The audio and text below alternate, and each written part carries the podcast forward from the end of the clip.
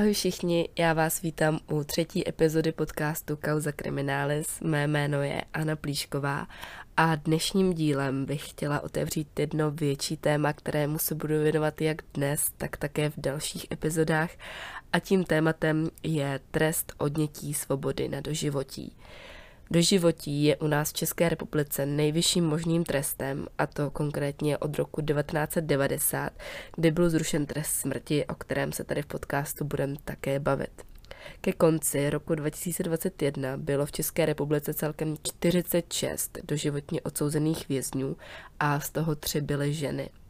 My si tady ale dnes povíme o čtyřech doživotně odsouzených ženách, z čehož jedna z nich nebyla odsouzena u nás, ale v Německu a proto není do těchto čísel započítaná. Tou jednou je Miroslava Kukačková, kterou hned začneme, ale nejdřív si povíme něco o doživotí jako takovém. Samotná definice doživotního trestu je docela krkolomná, nicméně vám ji sem stejně dám, protože obsahuje všechno, co o něm potřebujete vědět, takže budu parafrázovat trestní zákonník, konkrétně paragraf 54 odstavec 3 zákona číslo 40 lomeno 2009 sbírky.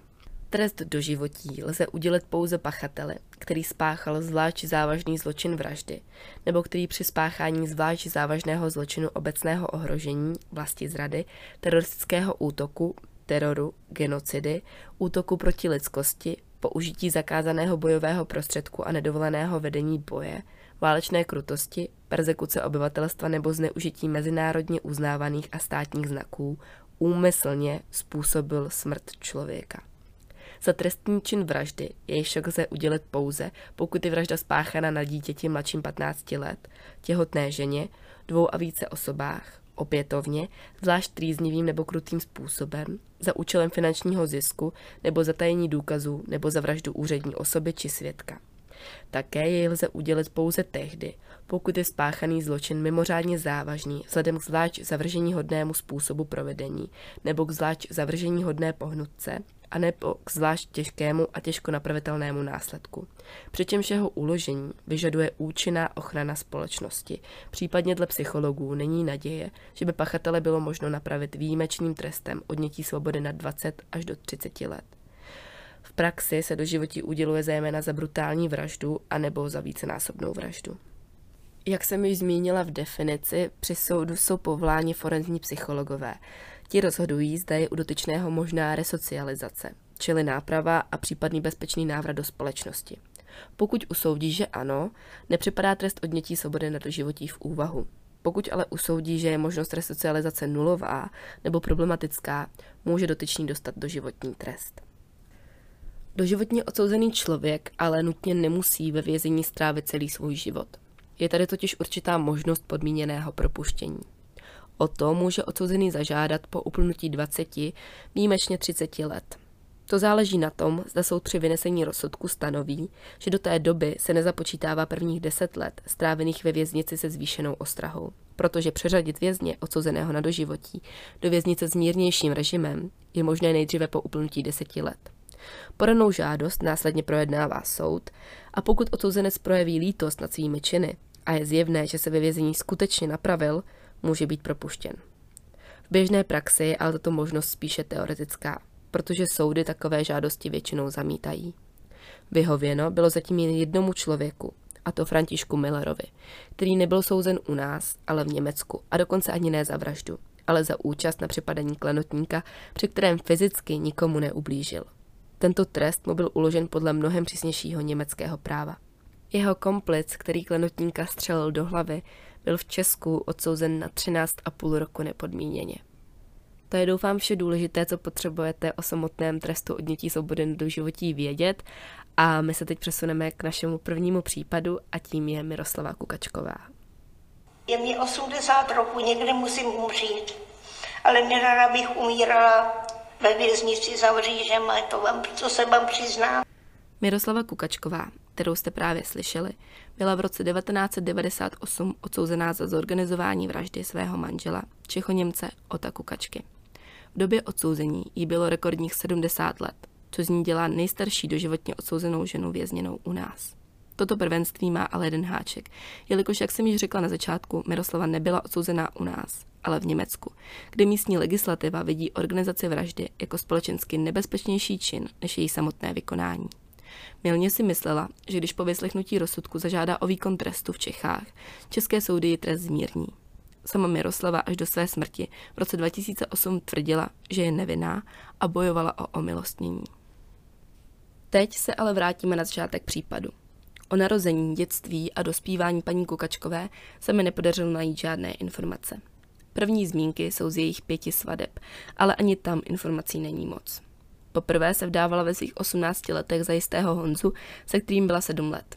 Sama v rozhovoru řekla, to víte, měli jsme dvě auta. Žili jsme si dobře, ale asi jsem k němu nějak nepasovala nebo co. Já vám ani nevím. Konec citace. Pak se vdala za Adolfa Rivolu. Ten byl o pět let starší než ona a společně počali Miroslavina jediného syna, Karla.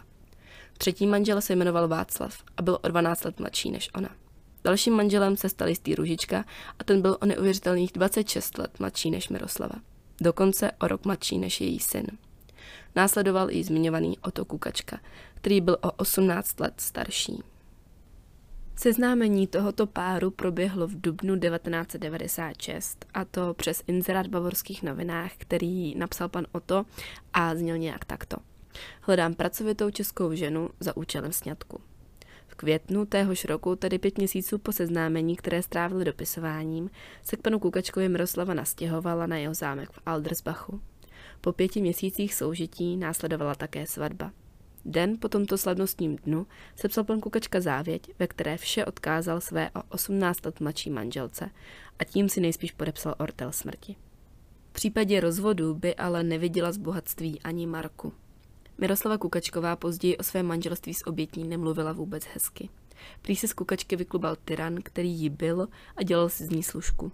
Údajně po Miroslavě vyžadoval tři jídla denně a když nebylo po jeho, tak jí měl mlátit holí. Také měl o to Miroslavě dávat na její poměry nízké kapesné, které činilo v přepočtu na koruny a se zahrnutím devalvace měny dnešních zhruba 9 tisíc korun měsíčně. Ty měla pouze pro svou potřebu. Nicméně podle blízkých pana Kukačky to bylo přesně naopak. Pár měsíců po svatbě měla paní Miroslava začít být agresivní a několikrát ho uhodit. Dokonce ho při jedné z hádek schodila ze schodu a pan o to musel být po pádu na hlavu hospitalizován. Toto zranění ho změnilo. Začal být opatrný, ostýchavý a bojácný. Kamarádi vypověděli, že se své ženy bál. Tři měsíce po svatbě byl pan Kukačka stále živý a zdravý. To paní Miroslava nemohla snést. Už měla manželství dost a tak začala vymýšlet plán, jak se manžela zbavit. S pomocí svého syna Karla najala jisté bratry Balogovi z Chomutovska.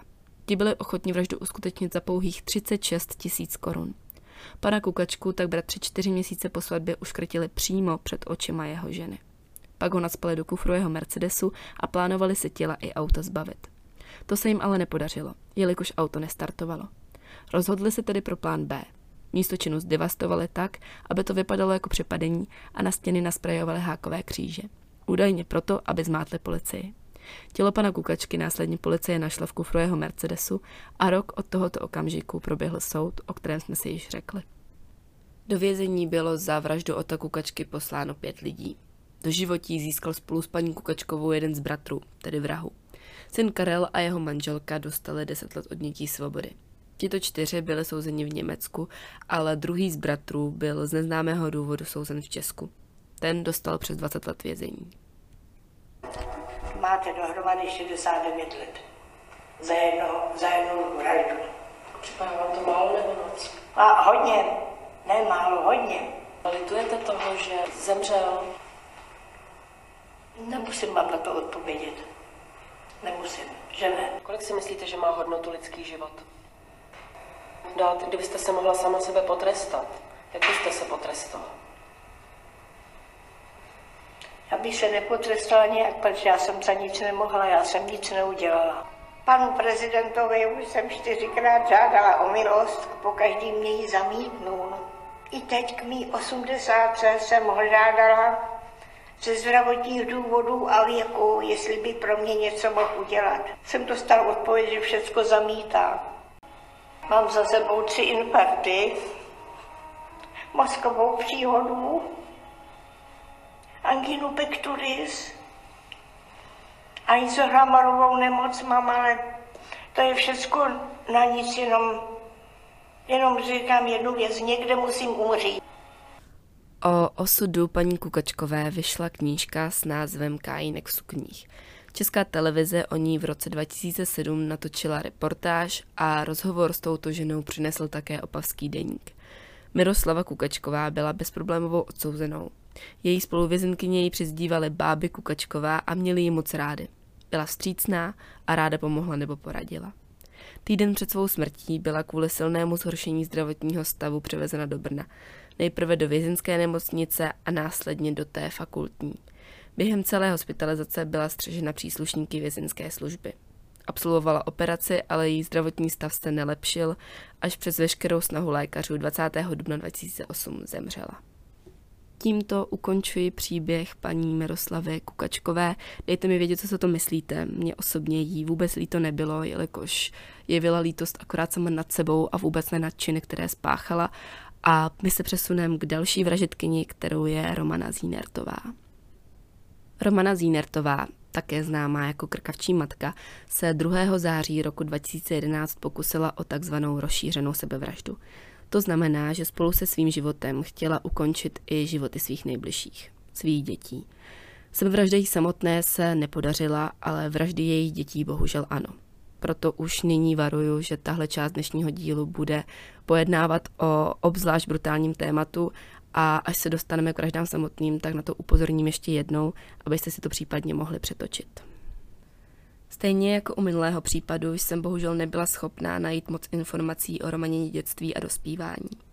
Narodila se roku 1975 a s největší pravděpodobností žila někde v okolí Zlína. To usuzuji z toho, že po základní škole nastoupila na košidělní obor právě ve Zlíně. Údajně měla již od mládí ne úplně štěstí na vztahy, ve kterých byla často nešťastná. Ovšem detaily se mi nepodařilo dohledat. Školu nedokončila a následně střídala zaměstnání a s nimi i místa, kde žila. Chvíli bydlela v Mostě a pak se měla na krátký čas odstěhovat do Francie. Tam se začala potýkat se závislostmi na různých drogách a měla problémy se zákonem. Jeden ze zdrojů dokonce uvádí, že se dělá ve vězení. Když se vrátila zpátky do Česka, byla ještě hotná se svým prvním dítětem, Davidem. Z následujících vztahů si do toho posledního přinesla ještě dvě děti, Elišku a Lukáše. Se svým přítelem Jaroslavem se Romana seznámila přes inzerát. Nedlouho na to si Jaroslav i se třemi dětmi přivedl domů. Na statek v Pusté rybné, kde žil se svými rodiči. Ti ji ovšem nepřivítali s otevřenou náručí a často jí dávali najevo, že je přivandrovalec a příživník. A tak se nakonec dvojice rozhodla a koupili domek v širokém dole na Svitavsku. Tam se stala i osudná tragédie. Nejdříve tam ale nebydleli, jelikož dům nebyl obyvatelný. Uvnitř byla hotová jen koupelna a zbývalo opravit ložnici a dětské pokoje takže ho jezdili rekonstruovat. Na Velikonoce obešli všechny nové sousedy s pomláskou a představili se s tím, že tu brzy začnou bydlet. Děti se podle svědectví opravdu moc těšily. Nedlouho na to, v červenci, Romana porodila své čtvrté dítě, malou Romanku. Lidé z širokého dolu se shodují, že Romana působila mile, ale vypadala unaveně a měla starosti. Děti prý byly slušně vychované a vždy čisté. Nejbližší sousedce Janě Voltové se Romana svěřila, že má potíže s bývalým manželem, který je ve vězení. Citace sousedky. Myslím, že se s ním soudila o výživné. Situaci rodiny řešila sociálka. Konec citace. Romana měla dlouhodobě až paranoidní strach z odebrání jejich dětí. Neměli totiž moc peněz a náročná rekonstrukce jim v tomto pohledu rozhodně nepřidala. Tato skutečnost později vyvstala jako jedna z možností motivu jejího jednání. Měla nejspíše pocit, že když děti nemůže mít ona, taky nebude mít nikdo. Tragédie nastala již pár dnů od úplného sestěhování. Doteď spolu rodina sice žila, ale Jaroslav s nimi spíše nebyl, než byl. Brzy ráno odjížděl do práce, následně rovnou opravovat jejich nové bydlení a vracel se až pozdě v noci. Tím, že s nimi Jaroslav netrávil tolik času, kolik by si Romana přála, začala ho podezřívat z nevěry. Spolu se strachem ze sociálky a stresem a tlakem měla pocit, že je na to všechno sama. Brzy ráno 2. září po odchodu Jaroslava do práce si pár vyměnil několik hovorů a SMS zpráv. V nich se Romana Jaroslavovi se zmíněnými obavami svěřila a konfrontovala ho s jejím podezřením z nevěry. Její strach završilo to, když Jaroslav napsal, že půjde na sociálku zjistit jeho nárok na děti. Z toho Jaroslava získala pocit, že ji chce opustit a tak se rozhodla konat. Dostáváme se tedy k samotným vraždám a proto znovu varuji, pokud jste slabší povahy, tak si to o dvě minuty přetočte. Do popisku epizody vám dám stopáž, od kdy už budu mluvit o průběhu soudu a romanině přístupu, který je opravdu zajímavý, takže by byla škoda o to přijít. Jdeme na to. Romana musela mít svůj čin zřejmě naplánovaný, jelikož hned jak se zavřely dveře za osmiletým Davídkem, který odešel do školy nebo na nákup, zde se bohužel zdroje rozchází, Romana pár minut chodila po domě a pak zamířila do kuchyně. Tam sebrala kuchyňský nůž a přistoupila ke kočárku nejmladší Romanky. Té bylo v té době pouze dva měsíce a ještě nebyla ani pokřtěná. Podřízla jí krk, Některé zdroje uvádí, že i obě zápěstí a následně několik minut stála a pozorovala, jak holčička krvácí. Poté přišla ke čtyřleté Elišce. Ta si všimla nože v maminčině ruce a samozřejmě měla strach. Nicméně to Romanu nezastavilo. Holčičku několikrát bodla do hrudníku a aby měla jistotu, že dívka opravdu zemře, také jí podřezala zápěstí a nechala ji ležet na zemi. To samé udělala i s dvouletým Lukášem. Potom čekala v domě až do 12 hodin na nejstaršího Davídka. Ten se vrátil domů a hned ve dveřích spatřil Romanu, jak se proti němu žene s nožem v ruce. V té panice ale bohužel nevyběhl ze dveří ven, čímž by se nejspíš zachránil život, ale vyhnul se Romaně a běžel do druhého patra. Tam ho ale matka dostihla. Davídek sedl ran na jeho předloktích, bránil, co to šlo. Dokonce se mu podařilo vyrazit Romaně nůž z ruky, ta ho ale svalila na zem, obkroč mu si na něj sedla, popadla polštář, co ležel opodál a syna udusila. Pár minut poté se vrátil Jaroslav. Romana mu nezvdala telefon a on měl strach, takže se vrátil domů zkontrolovat jí. Hned za dveřmi narazil na mrtvé dítě v kaluži krve. Hned se otočil, zavřel dveře, zamkl branku a odjel na policii v poličce. Romana pak chtěla dokončit to, co začala. Podřezala si zápěstí, což se jí ale úplně nepodařilo. Rány byly pouze povrchové. Pět minut po polední ale Romanu vyrušila policejní hlídka. Obžaloba později uvedla, cituji, při pokusu o navázání kontaktu se úmyslně před policisty propadla otvorem v dřevěné podlaze půdního prostoru do stodoly, kde po pádu zůstala nehybně ležet na zemi. Konec citace. Ženu následně s těžkými zraněními převezli do nemocnice v umělém spánku. Od té doby, co se z něj probrala a byla schopná výslechu, se v policejních protokolech objevuje, že si na nic nevzpomíná a zde začíná její postoj k celé situaci. Krajský soud v Hradci Králové ženě uložil trest odnětí svobody na doživotí, a to 11. května roku 2012. Po vyhlášení verdiktu žena nereagovala ani na třetí výzvu soudce, aby potvrdila, že rozsudku rozuměla. Tak soudce vyzval justiční stráž, aby ženu zvedla. Ta ale skolabovala, takže pro ní přímo do místnosti museli přijít záchranáři. Dohledala jsem videozáznam tohoto kolapsu, odkaz samozřejmě najdete v popisku a musím říct, že je to až okaté a moc to nevěřím. To je ale samozřejmě jenom můj názor, sami se podívejte na video a udělejte si obrázek. Romana během celého soudního řízení tvrdila, že si nic nepamatuje. Dokonce prý ani to, že nějakého přítele a děti měla a že ze života má jen pár útržků. Podle znaleckého posudku, který se stavili soudní psychologové a psychiatři, ale žádnou ztrátou paměti netrpěla a vše tedy pouze předstírala. Toto tvrzení vycházelo například z toho, že žena při výpovědi věděla přesné pořadí dětí i data jejich narození. To se následně snažila vysvětlit tím, že se to tak naučila ze spisu. Jaroslavovi, tedy ex-příteli, při konfrontaci během soudu vykala a prý si opět ze společného života nic nepamatuje. Později, když se 30. května rozsudek kvůli kolapsu opakoval, tak se proti němu žena odvolala k vrchnímu soudu v Praze. Ten jí 19. září 2012 trest do životí potvrdil. Tentokrát ho přijala s kamenou tváří. Kromě zmíněného kolapsu byla během celého řízení chladná. Dokonce neukázala lítost ani v momentě, kdy se promítaly fotky z místa činu, včetně fotek mrtvých dětí. Na ty se sice dívat nevydržela, ale neuronila ani slzu. K výkonu trestu nastoupila do věznice v Opavě, kde je až dodnes. Uvěznění Romany Zínertové rozpoutalo v médiích diskuzi ohledně finanční zátěže, kterou nejen doživotní odsouzení způsobuje státnímu rozpočtu. Zkuste si schválně typnout, kolik takové jedno doživotí stojí stát ročně a kolik celkově. Částku vám za malý okamžik prozradím. Vemte v úvahu, že průměrný věk dožití je u žen necelých 82 let a stále se zvyšuje – To by konkrétně v případu Zínertové znamenalo 45 let strávených ve vězení. Všichni vězni také určitým způsobem svůj pobyt sponzorují, a to 23% z jejich čisté pracovní odměny, tedy pozdanění a odvedení sociálního a zdravotního pojištění. Maximálně to však může být částka 1500 korun za kalendářní měsíc, tedy zhruba 50 korun za den. Více si stát od vězňů ze zákona vzít nemůže. Já už vás dále nebudu trápit počty a prozradím vám to. Stát vyjde denně uvěznění jednoho člověka na neuvěřitelných 1900 korun, což je informace z dubna 2023, takže by v tom už měla být započítána inflace a zdražování. Pro zajímavost, ještě v roce 2018 to bylo 1200 korun. V této ceně je zahrnuto stravování, ubytování, osvětlení, platba za službu a práci příslušníků a zaměstnanců, jejich výstroj, výzbroj a eskortování vězně. To tedy znamená, že uvěznění jednoho člověka vyjde stát ročně na 684 tisíc.